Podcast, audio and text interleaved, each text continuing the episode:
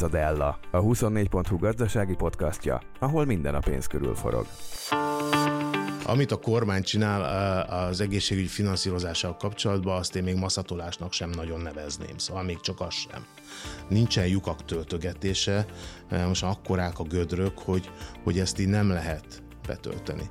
A kormánynak egyetlen egy dolgot kellett volna meglépnie, egy erős vízióval, egy erős rendszer szemlélettel nekiállni az egész rendszert átalakítani. Amit látunk még egyszer vissza, megint a beszélgetés elejére, az a káosz elmélet. Kiragad egy-egy pontot, mondok egy teljesen jelentéktelen pontot az egészségügy átalakítással kapcsolatban, ami aztán most már jogszabályá vált, a látogatási idő. Teljesen. Indifferens jelen pillanatban, amikor ott tartunk, hogy a házi orvos az nem tud eljutni a beteg, hogy a házi orvos és a kórház azon vitatkozik, hogy a kontroll, kontroll vizsgálatra melyik utalja be a beteget, melyik utalja vissza, miközben a beteg ott áll és nem jut el a kontrollvizsgálat. Tehát ilyen rendszer szintű problémák közben egy látogatási időbe belenyúlni teljesen felesleges. Üdvözlöm a nézőket, hallgatókat, ez a Della 24.hu gazdasági podcast műsora, Baka F. Zoltán vagyok, mai vendégünk Kunyász Zsombor, egészségügyi elemző. Zsombi, te valamikor mentőorvosként is dolgoztál, úgyhogy kíváncsi vagyok a véleményedre a, a főváros és a mentőszolgálat közt folyó vitában. Ugye itt arról van szó, hogy a mentőszolgálat szóvá tette, hogy nehezen tudnak a gépjárművek parkolni a főváros által kialakított biciklisávok, buszsávok miatt. Erre a főváros úgy reagált, hogy ezekben a sávokban korábban autók parkoltak, tehát igazából a helyzete tekintetben nem biztos, hogy lényegileg változott. Mint volt mentőorvos, hol van az igazság ebben a vitában? Na, az igazság oda át van, természetesen. Én egy kicsit más oldalról közelíteném ezt a dolgot meg, és akkor át is húznám a párhuzamot az egészségügyre. Amit most látunk, az ugyanaz, amit, mint amit a főváros csinál a bicikli sávokkal, hogyha ha nem rendszerben gondolkodik, hanem ötletszerűen egy-egy ötletet a rendszerből kiragadva próbál meg megvalósítani, akkor káosz generál. Sokkal inkább azt tartom aggályosnak, hogy azzal, amit a főváros csinál a bicikli utakkal, hogy én nem a kerékpározás ellen vagyok, tehát ezt szögezzük le. Éltem külföldön is, nagyon sokat bringáztam, nagyon szívesen biciklizem Budapesten is. Nem ez ellen vagyok, nem erről szól a történet, és nem is az autó és bicikli vitáról, hanem arról szól a történet, hogy addig, amíg nincsen megteremtve annak a lehetősége, hogy az autót, autótól megszabaduljon a városba érkező, addig teljesen fölösleges szerintem további olyan dugókat generálni, amely mind a kerékpárosok életminőségét, mind az ott lakók életminőségét, mind az autósok életminőségét és idegrendszerét megeszi. Tehát amikor kiragadunk egy kerékpárutat a környezetébe, és úgy próbálunk meg valami kényszerrel egy, egy eszmének megfelelni, akkor káosz fogunk generálni, és ez szerintem pontosan ez történik most az egészségügyben is, amit ezen a téren a fővárosnál. Tehát először az autóforgalmat kellett volna csillapítani a belvárosban, és utána lehetett volna erre ráépíteni például az ilyen típusú intézkedéseket? Akkor, hogy, hogy még világosabban meg, megfogalmazzam ezt, hiányzik a főváros ilyen, az én véleményem szerint ilyen szintű gondolkodásából ugyanaz a rendszer szemlélet, ami hiányzik az egészségügyből. Hogyha rendszer szinten közelítjük meg, és rendszer szinten kezeljük ezeket a problémákat, és rendszer szinten próbáljuk meg a fővárost egy zöld, élhető bringásvárossá konvertálni, akkor nem az az első dolog, hogy a, a frekventált részeken kívül iszonyatos komoly dugót generálok. Egyébként az valós probléma, hogy mindig is nagyon nehéz volt megérkezni a mentőautóval a riasztáskor? És, és sokszor a parkolás volt nagyon nehéz, és e, valószínűleg ez, erről szól most is a történet. Tehát sokszor, sokszor történt meg az, hogy a mentőautót nem tudod letenni, és hogyha életet mentesz, valóban ott nincs idő parkolóhelyet és keresni. Parkolóház meg ugye nem épült az elmúlt években, aminek nagyon nagy szükség lett volna parkolóhelyeket keresni és ebben az esetben adó, akár ad, adott esetben egy-egy utcát le is zár a forgalom elő a mentő mentőautó. Most képzeljük el akkor, amikor amúgy is teljesen kaotikus a főváros közlekedése, még egy-egy utcát lezár, most én nem az ülői útról beszélek, hanem egy kisebb utcáról lezár, menekülő, út, menekülő útként lehetett volna használni. A, ebből ágazik le egy következő ö, fontos ö, kérdés, amire legutóbb Gálvölgyi János színész esete világított rá, hogy szerinted az az idő, ami a riasztás a telefon beérkezésétől számítottan a helyszíre való megérkezésig ö, telik el, az belefél a, az egészségügyi protokollba, a mentés protokollba, vagy valóban vannak problémák azzal, hogy mennyi idő alatt érnek ki a mentőautó? Hát jelen esetben, jól emlékszem, olyan 53 perces válaszidő volt, ez nyilvánvalóan egy ilyen szintű hívásnál nem fér bele a rendszerbe. De ez inkább a kivétel közé tartozik, vagy nem, a sajnos rendszer Nem szint? tudom, nem tudom, hm. tehát nem tudom megmondani, azért nem tudom megmondani, mert Magyarországon az adatokat, azokat úgy kezelik, mint a Szovjetunió Csernobilt. Próbál az adatoktól megszabadulni, nem amennyiben kínos, akkor próbálja ezeket elfedni. Bárhova nézünk az egészségügybe, a Covid-tól kezdve a várólistákig erről volt szó, hiszen a várólistáknál is például megszüntették a, a, a tényleges várólista időket, amelyeket kiírt a rendszer. Itt a mentőszolgálat ez sokkal professzionálisabban és unortodox módon kezelte. Itt egész egyszerűen a számítás módot változtatta meg, és azt mondta, hogy kérem szépen a kiérkezési idő az mától nem úgy van, mint ahogy az egész világon máshol, hogy a beérkező hívás körüli időponttól indul el az óra, addig, amíg a segítség ki nem érkezik a kárhelyre, hanem amikor megtaláltuk a megfelelő mentőegységet, és a mentőegységnek megnyomtuk a gombot, onnantól indult. Tehát a hívás és a mentőegység megtalálása között akár két nap is eltelhet. Amikor legutóbb beszélgettünk, ez valamikor kora tavasszal volt, akkor még éppen formálódott egyrészt a Magyar Orvosi Kamara szétverése, másrészt pedig a, az új ügyéleti rendszer bevezetése, szintén a mentőszolgálatra alapozva megyei szinten. Akkor azt jósoltad, meg visszakerestem az interjút, hogy a, a, a MOK tagság 60%-a szerinted ben fog maradni. Azt mondja, ennél még magasabb is lett. Talán Igen, két, majdnem két, talán kétharmados. Igen. A, és ugyanakkor arról is beszéltünk, hogy a, a megyei szintű átállás az új ügyeleti rendszerre, az szerinted nem fog abban a formában megvalósulni, hogy a kormány azt elképzelte. Akkoriban úgy láttad, és ilyen, ilyen jelek valóban voltak, hogy a, a házi orvosok ellenállása miatt több megyében egyszerűen nem tud elindulni ez a rendszer. Akkor például Győrt emeltet ki. Most Győr Moson Sopron megyé. Azóta, ha jól láttam, akkor mostanáig olyan hat megye vezette már be ezt a protokollt, és az ősszel további megyék fognak csatlakozni, kormányzati bejelentés szerint például szeptemberben három újabb megye csatlakozik. Tehát innen visszafelé nézve a folyamatot, hogy látod, hogy mennyire jött be a te előrejelzésed, észlelésed, hogy, hogy ez, a, ez a rendszer ez nem fog tudni beleszervesülni az egészségügyi ellátásba? Én ezt nyilván ezt hosszú távon gondolom, hogy nem fog tudni bele szer, szervülni az egészségügyi rendszerbe, és nem is szervül bele. Ez el fog sorvadni valahol arról van szó, most, most azért azt látni kell, hogy azok, amiket én elmondtam, azok mind szinte, szinte takra pontosan meg is érkeztek. Nem tudott elindulni szinte egyik megye sem úgy, ahogy ezt szerették volna. Január 1, ne felejtsük el, az egész processzt január 1 szerette volna az államtitkárság indítani, és csak februárban sikerült, és akkor is úgy, hogy számtalan helyre kerestek még orvost, még a futó februári beosztásba is. És ugyanez, ugyanez történt meg megyéről megyére nagyon sok helyen. Tehát ez nem, nem igaz, hogy ez zöggenőmentesen és professzionálisan elindult, erről szó sincsen. Valamilyen szinten elindult, és valamilyen szinten működik is ez a rendszer. Nem véletlenül nem ö, feszítették ezt nyáron, és nem próbálták meg nyáron tovább bővíteni, hiszen a nyári szabadságok miatt ez lehetetlenné vált volna. Most, hogyha egy rendszer úgy épül már az elején kezdve föl, hogy nyáron nem tudom indítani a szabadságok miatt, mi lesz a garancia arra, hogy jövő nyáron ez a rendszer működni fog? Ha már most azt látom, hogy nem tudom nyáron üzemeltetni, akkor karácsonykor ki fogja üzemeltetni? Szóval az az OMS oké, okay, de ki fogod dolgozni. Szóval én azt gondolom, hogy ez nagyon-nagyon gyenge lábakon áll, egész egyszerűen ez csak egy politikai és egy ego szintű de elhatározás. kezdve, vagy aláírtak a házi orvosok, nyilván ellátási kötelezettségük lesz a nyári hónapokban is. Ebben igen, onnantól kezdve, hogy aláírtak, csak onnantól kezdve én nem, én nem látom, hogy, hogy, hogy, hogy, hogy mennyi, mennyi, mennyi házi orvos írt ebben a történetben alá.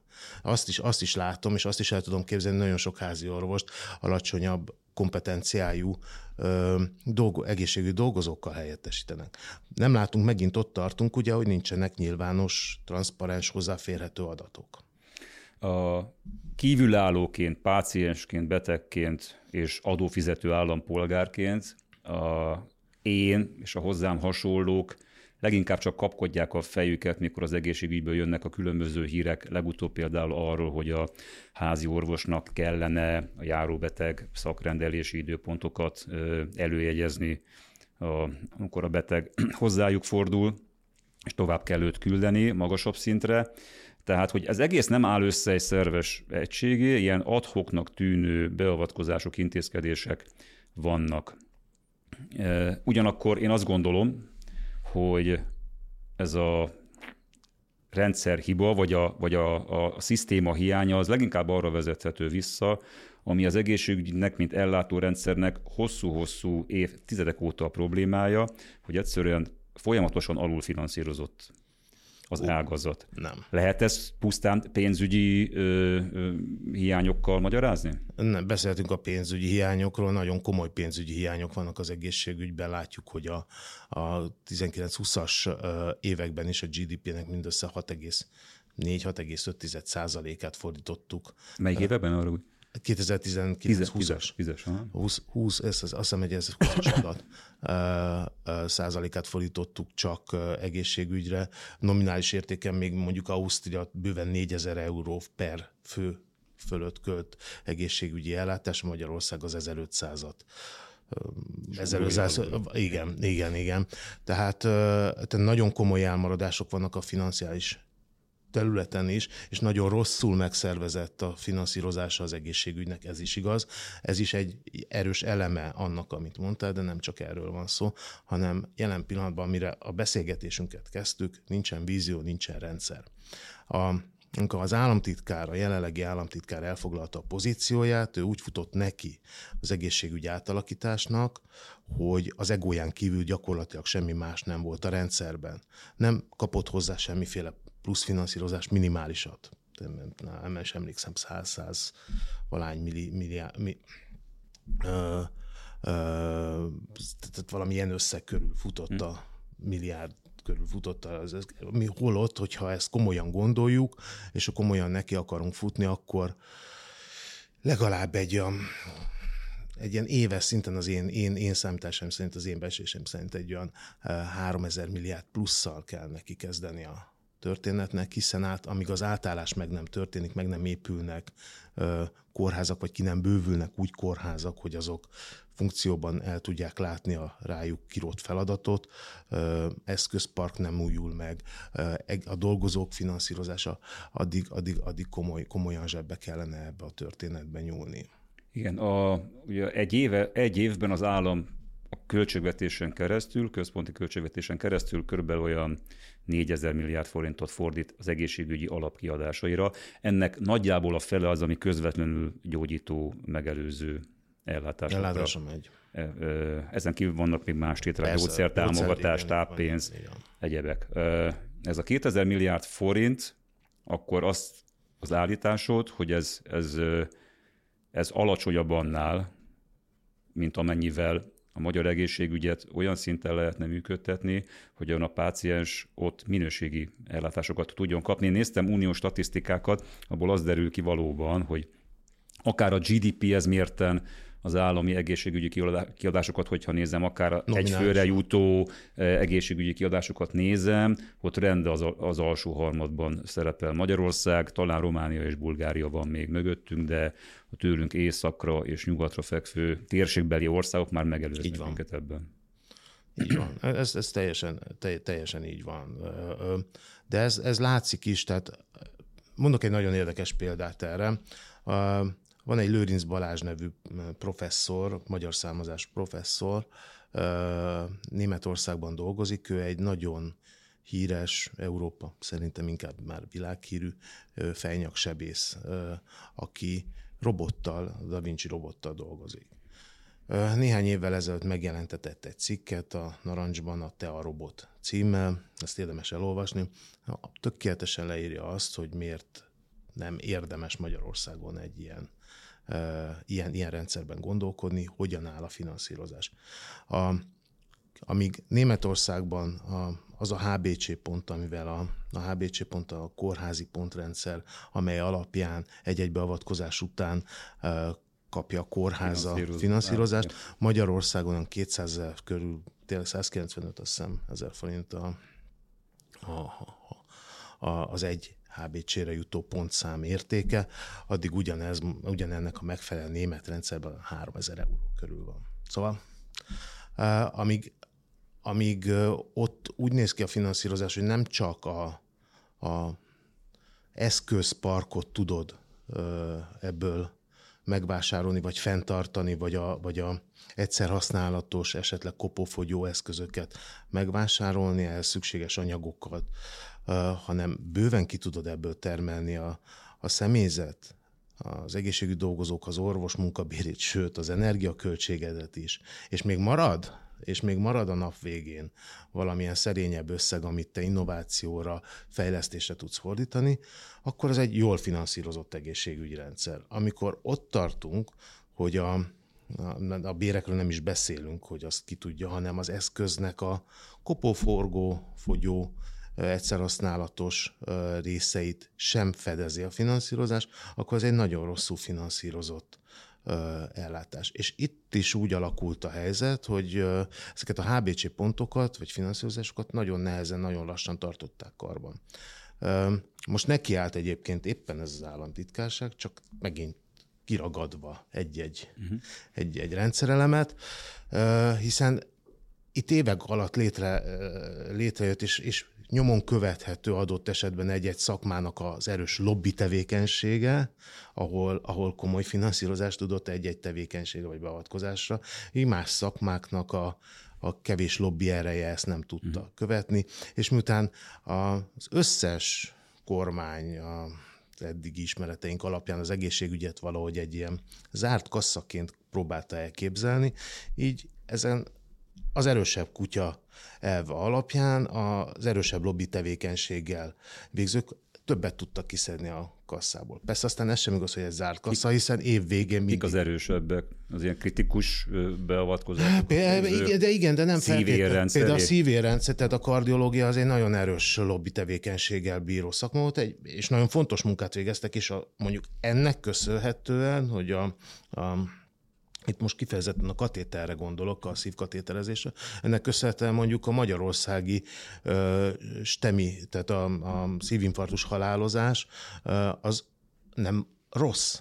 Tehát az, a, a világ és az Európa... Belesimul az uniós igen, átlag. szemben mondjuk a daganat, hmm. ö, ö, daganatos betegek halálozásával utolsók vagyunk a, a, az uniós rendszerben, és ennek ugye az is fut ebből, ebből, ha egy picit visszaugrunk, csak nem néhány évet a történetbe, akkor ugye Kásler Miklós, aki a 90-es évek eleje közepétől a magyarországi onkológia feje volt. Majd utána e, Emi miniszter. És tevékenysége alatt gyakorlatilag ezt látjuk, hogy a magyarországi daganatos halálozás a világranglista leg, utolsó szegmensében van, és az uniós szegmensben abszolút, akkor azért el kell gondolkodnunk azon, hogy milyen humán erőforrással gondol, gazdálkodik egyrészt a kormány, milyen vezetői képességekre támaszkodik, és, és hogyan finanszírozza ezt. De legalább előrelépés volt a magyar királysírok feltárását tekintve Székesfehérváron. Ennyit Kásler Miklós Igen. tevékenységének az értékeléséről. A, ugye a kormány állítása az, hogy egyébként nominálisan évről évre bővül, például 23-24-re bővülni fog az egészségügyi kassa, erre pedig az a szakma válasza, hogy igen, csak hogy ennek a jelentős részét a megemelt orvosbérek eleve elviszi, tehát amikor egy kórház gazdálkodik, akkor a bevételnek egy jelentős hányadát per pillanat a, a bérek kifizetése viszi el, és ezért marad kevesebb például a dologi kiadások finanszírozására fedezésére, de úgy veszem ki a tekintetedből, hogy nem osztott teljes szóval, mértékben. Igen, hát eh, amit a kormány csinál eh, az egészségügyi finanszírozással kapcsolatban, azt én még maszatolásnak sem nagyon nevezném, szóval még csak az sem. Nincsen lyukak töltögetése, eh, most akkorák a gödrök, hogy, hogy ezt így nem lehet betölteni. A kormánynak egyetlen egy dolgot kellett volna meglépnie, egy erős vízióval, egy erős rendszer szemlélettel nekiállni az egész rendszert átalakítani. Amit látunk még egyszer vissza, megint a beszélgetés elejére, az a káosz elmélet.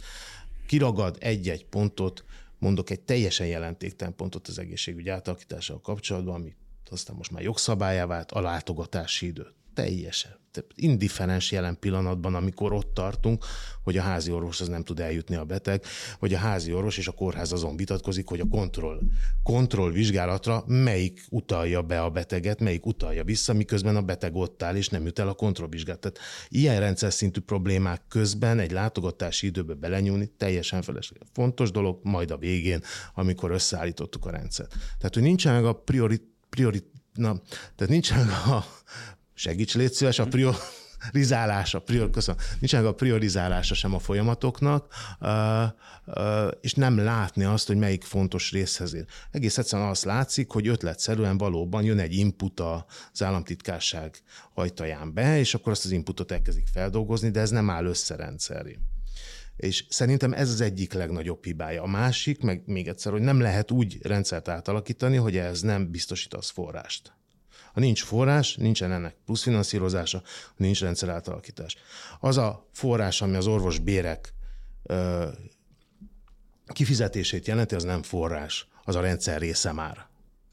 Illetve az nem plusz forrás, az a rendszer része Tehát már. a kaszteren tekinted ö, érdemi strukturális átalakításnak, amely folyamat most ugye már zajlik, hogy a csúcson a központi kórházak vannak alatt, alatt a városi kórházak, amelyek integrálják tulajdonképpen a jár, járóbeteg szakrendeléseket is, be hogy fogadják, és, a, és van az alapszintű a házi orvosi ellátás. Tehát a, a finanszírozás és az ellátás is, is ebbe a struktúrába próbálja elmozdítani a kormány, akkor szerinted ez nem elégséges? Um, hát nem, hogy nem elégséges, ez egy nagyon buta lépés mégpedig azért, mert a, maga az ellátás szervezés megmarad a intéz, tehát a, a, a földrajzi egységnek a legerősebb kutyájának a kezében.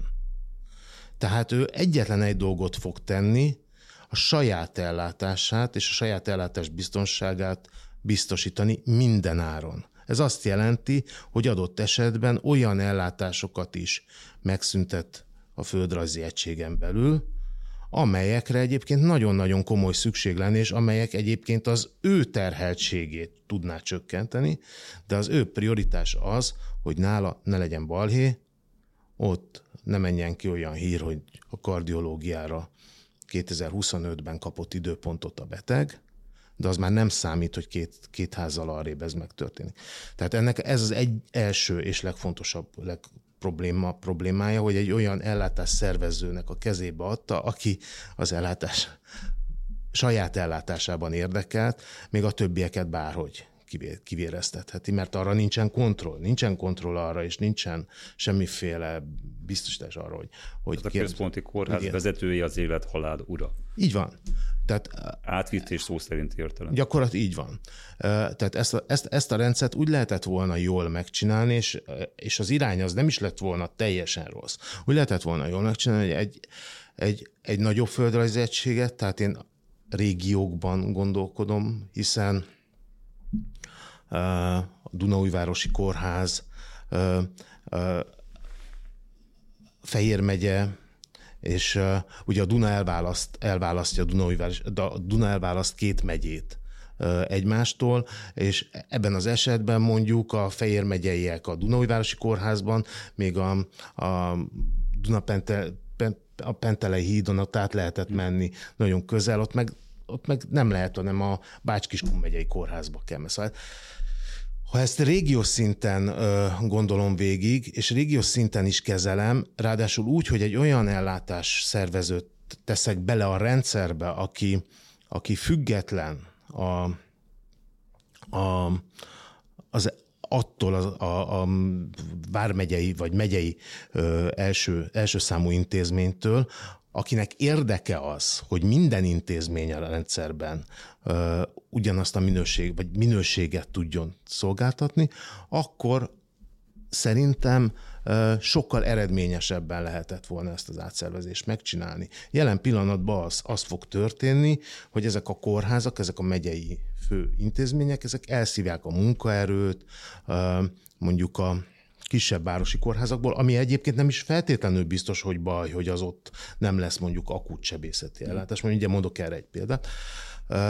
De az már probléma, hogy ezt a kórházat adott esetben nem alakítják át egy egynapos ellátási egységé, vagy nem alakítják át egy, egy ápolási otthonnál, egy rehabilitációs otthonnál, és ugyanezt tudja megcsinálni a szakrendelőkkel is. És akkor már nagyon komoly probléma lesz, mert akkor már a szakrendeléshez sem fog hozzáférni a, most is már eléggé akadályozott és korlátozott, de akkor még ez a korlátozott lehetősége lesz, sem lesz meg a betegnek, és ezek a betegek hol fognak megjelenni?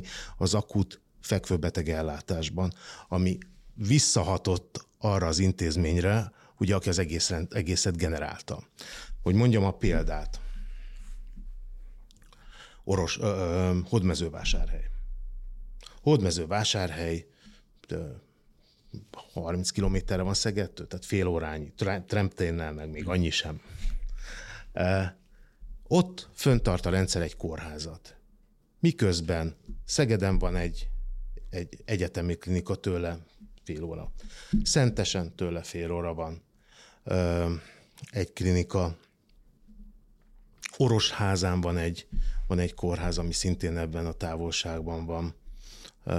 Szóval teljes, teljes képtelenség. Holott valószínűleg Hódmezővásárhelynek szüksége lenne egy jó működő, egynapos ellátás biztosító sebészet és, és, és egyéb egynapos ellátás biztosító intézményre, de helyett ők egy kórházat tartanak fönt Makóval együtt. De. Ami azt jelenti, hogy Makón is van sebészet, Orosházán is van sebészet, és adott esetben ezek, ezeknek a sebészeknek és a hozzájuk tartozó intenzív terápiás meg anesteziológus szakorvosoknak éppen a hiánya akadályoz meg adott esetben mondjuk Szegeden műtéteket vagy, vagy intenzív osztályos beteg ellátást. De alapvetően a tagolással szakmai szempontból egyet tudsz érteni, hogy legyenek súlyponti, központi kórházak, legyenek a mostaninál kevesebb beavatkozás végző városi kórházak, és ezek alatt legyen egy stabil, erős házi orvosi ellátórendszer? Ez abszolút. Eh, nézd, a Németországban most mi zajlik.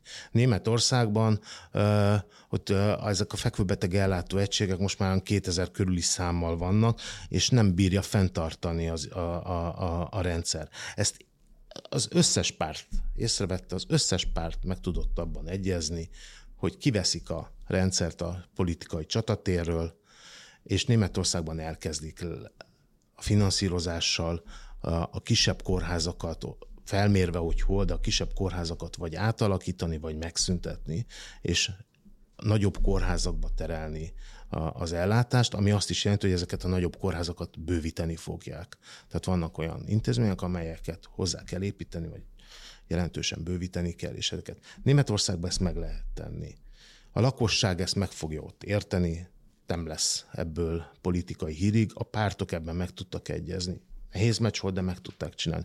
Magyarországon erre már nagyon rég szükség lett volna, hogy megegyezzenek abban, hogy szakmai és kifejezetten szakmai ö, szempontok szerint ö, kialakuljanak olyan intézmények, ahol komolyabb betegellátást végeznek, és mellette, mellette adott esetben, amennyiben szükséges, megmaradjanak kisebb, fekvőbeteg ellátóintézmények, de leginkább az egynapos ellátásra álljon át a rendszer. Akkor a tagolás fogalmazunk úgy, hogy nagyjából rendben van. A következő szint az ellátás szervezés. Már hol Németországban van rendben van? Németországban nyilván rendben van, de hogy a, a, valamennyire ezt a modell próbálja lekövetni a... a de nem igaz, mert a, a nem, nem, nem. Az, itt azért nincs nagyon rendben, mert ugye Németországban ez egy szervezetten csinálják meg. Itt meg az úgy fog megtörténni, hogy a Vármegyei Kórháznak, a, a főkórháznak a, a a igazgatója, az valahogy valamelyik mellékintézményt úgy véreztetik ki, hogy ott nem, nem, nem, nem, nem történik Erre akartam meg. kitérni, hogy akkor a következő szint az ellátás szervezése, hogy ezt kiintézi, kimenedzseli. Ez nálunk most úgy történik, hogy a központi kórházban dőlnek el térségi szinten ezek a dolgok. Előbb mondtad, hogy ezt egy független szereplőre kellene inkább bízni. Ki vagy mi lehetne ez a független Hát ezt föl kellett volna állítani, ezt a rendszert. Ez megint csak a rendszer része. Ez, ezt föl kellett volna. Tehát mondjuk egy NEAK nem tudná ezt a munkát elvégezni? A NEAK, de egyébként akár a NEAK is el tudná ezt a munkát végezni, hogyha a NEAK-ot bővítenék ilyen szempontból, és térségi szemlélettel, hmm. és térségi ellátással, és ehhez meg, meghatározott jogkörökkel is ruháznák föl, és a központosított, a központosított finanszírozást így gyakorlatilag térségi régiós finanszírozását elítenék szét. Eljutottunk a harmadik ponthoz, hogy elégséges finanszírozás álljon rendelkezésre, úgy a bérek kifizetésére, mint a fejlesztések, dologi kiadások fedezetének a biztosítására, egyéb kutatásfejlesztési projekteknek a, a fedezetére. Így van. A, a nagy kép végül mégis az, szerintem a mai napig ez a legfontosabb kérdés az egészségügy kapcsán, hogy miért óckodik a mindenkori hatalom, a mindenkori kormányzat attól, hogy azokat az érdemi lépéseket megtegye az egészségügyben, amelyek ebbe az előbb vázolt irányba tolják el a rendszert, az általad igényelt szervezet áttekintett és egyeztetett módon. Ez mindig olyan, mint egy, mint egy darásfészek lenne, amiben nem szívesen nyúlnak bele. Ez egy nagyon komoly darásfészek, és ebben nagyon félnek Molnár Lajos óta, hogy ebben nagyon komolyan kormányt lehet buktatni, mert ez így van. Ez így van. A politikai ez, súly az, az ez többet nyom alatba. Ez így van. Nem véletlen, amint az előbb mondtam, hogy Németországban erről meg tudtak állapodni a pártok, hogy már pedig csökkenteni fogják a, az intézmények, és kb. 350 intézményről van szó, amelyek bezáradnak, intézmények számát.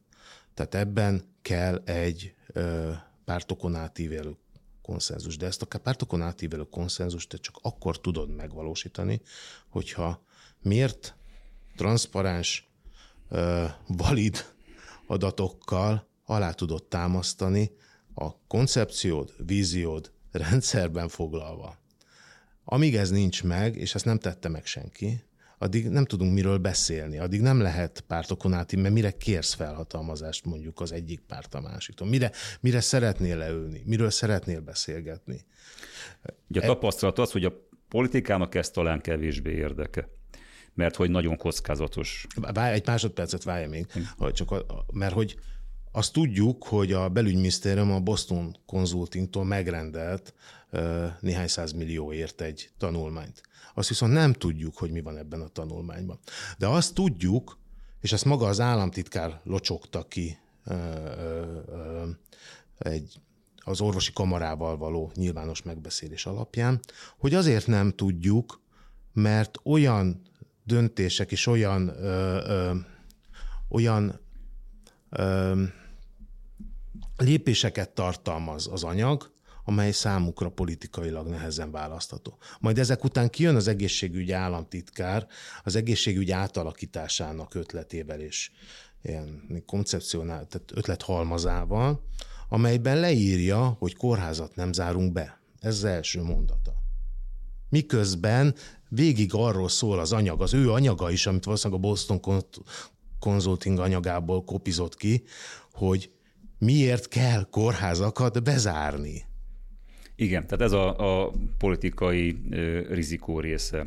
De az én kérdésem arra vonatkozik, hogy a, az ágazat, a szakma nem igényelné, hogy ez a váltás megtörténjen? Tehát a politika talán könnyebben mond erre egy nagy strukturális átalakításra nemet, hogyha nincs rajta nyomás a szakma részéről, hogy már pedig erre szükség lenne úgy az orvosok, mint a betegek érdeke miatt.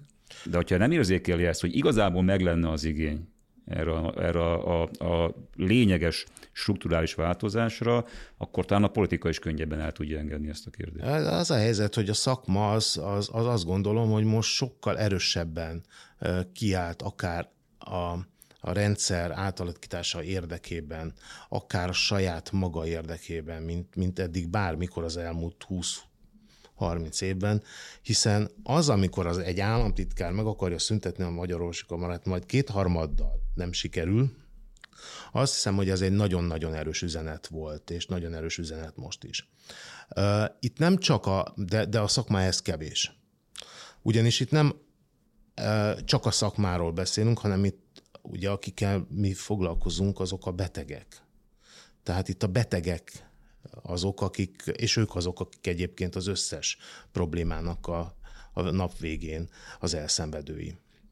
Tehát, hogy én szerintem addig, amíg ez nem fáj eléggé a magyar társadalomnak, és addig, amíg két zsák krumpli többet ér, mint egy jól működő megyei kórház, addig ez, ez, ez, ez nem, nem lesz politikailag a toppon, és nem lesz egy politikai kérdés. Nagyon jó, hogy szóba hoztad a társadalom reakcióját, mert szerintem, ha valahol, akkor ott mutatkozik meg az, hogyha ez a politika és a szakma szintjén nem történik meg ez a fordulat, akkor majd ki fogja ezt a maga módján kényszeríteni a társadalom, hogy mire gondolok? Hát arra, hogy egyre többen inkább elmennek a magánellátásba.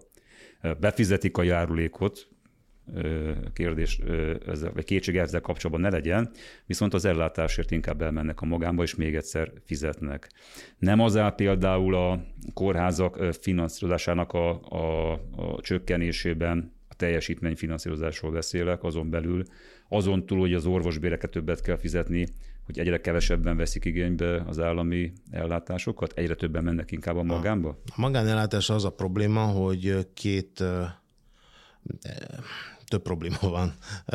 Egyrészt ugyanabból a, a humán erőforrás poolból dolgozik, amiből az állami ellátó intézmény is. Hogyha innen elveszem, és itt jelenik meg, akkor itt fog hiányozni.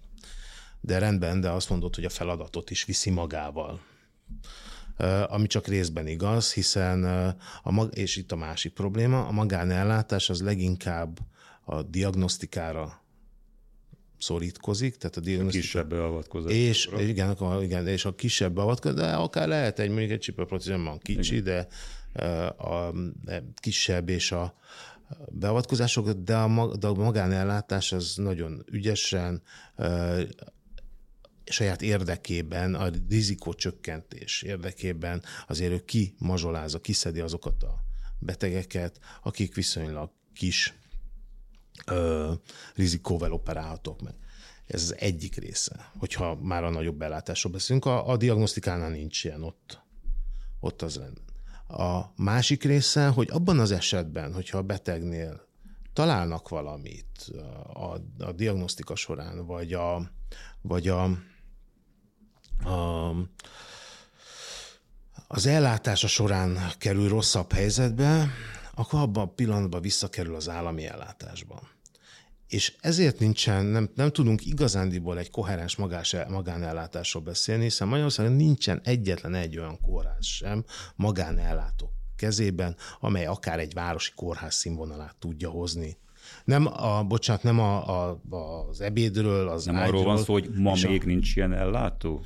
Nem de nagyon lát. Én, én, én azért rá, viszonylag jó akkor... kapcsolatban hm. vagyok néhány magánellátóval, de nem, ők, ők azt mondják, hogy egész egyszerűen ők természetesen készen állnának kapacitás, kapacitás bővítésre, bővítésre de, de de egész egyszerűen nem látják ennek a megtérülését, nem látják azt, hogy ez az investíció valamikor meg fog térülni, még, még biztosítás alapon sem, tehát még biztosítók bevonásával sem jelen pillanatban Magyarországon. De egyébként valóban nekik valahol igazuk van, igazuk lehet, hiszen uh, ugye Magyarország egy fejnehéz, Budapest nehéz ország, Budapesten kívül én tényleg nehezen tudom elképzelni, hogy jelen pillanatban még hol lenne fizetőképes kereslet arra, hogy, hogy egy komolyabb műtétet, ellátást megcsináljon.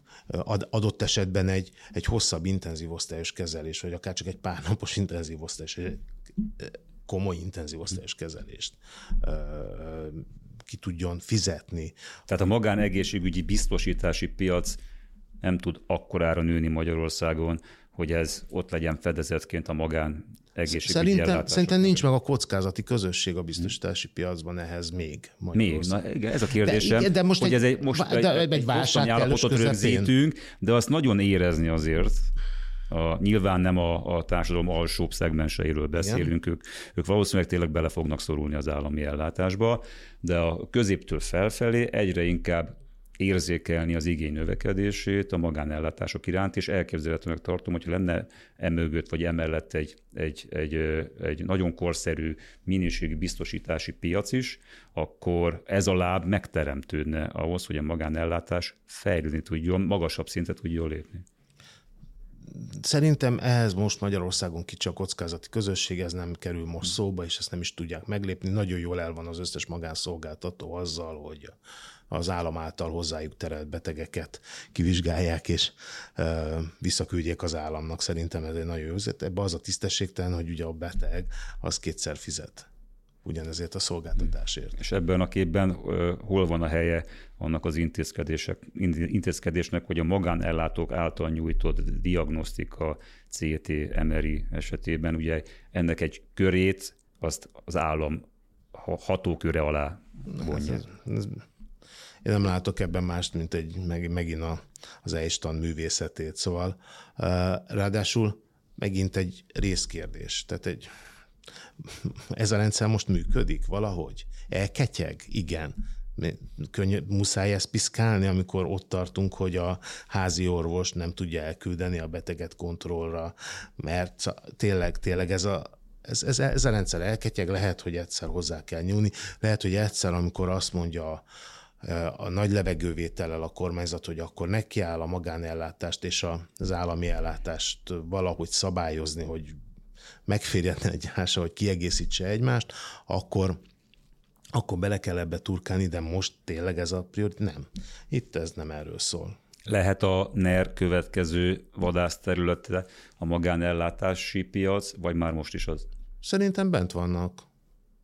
Szerintem ebben bent vannak jelentősen bent vannak, én úgy látom. Kunec Zsombor, köszönöm a beszélgetést. Köszönöm.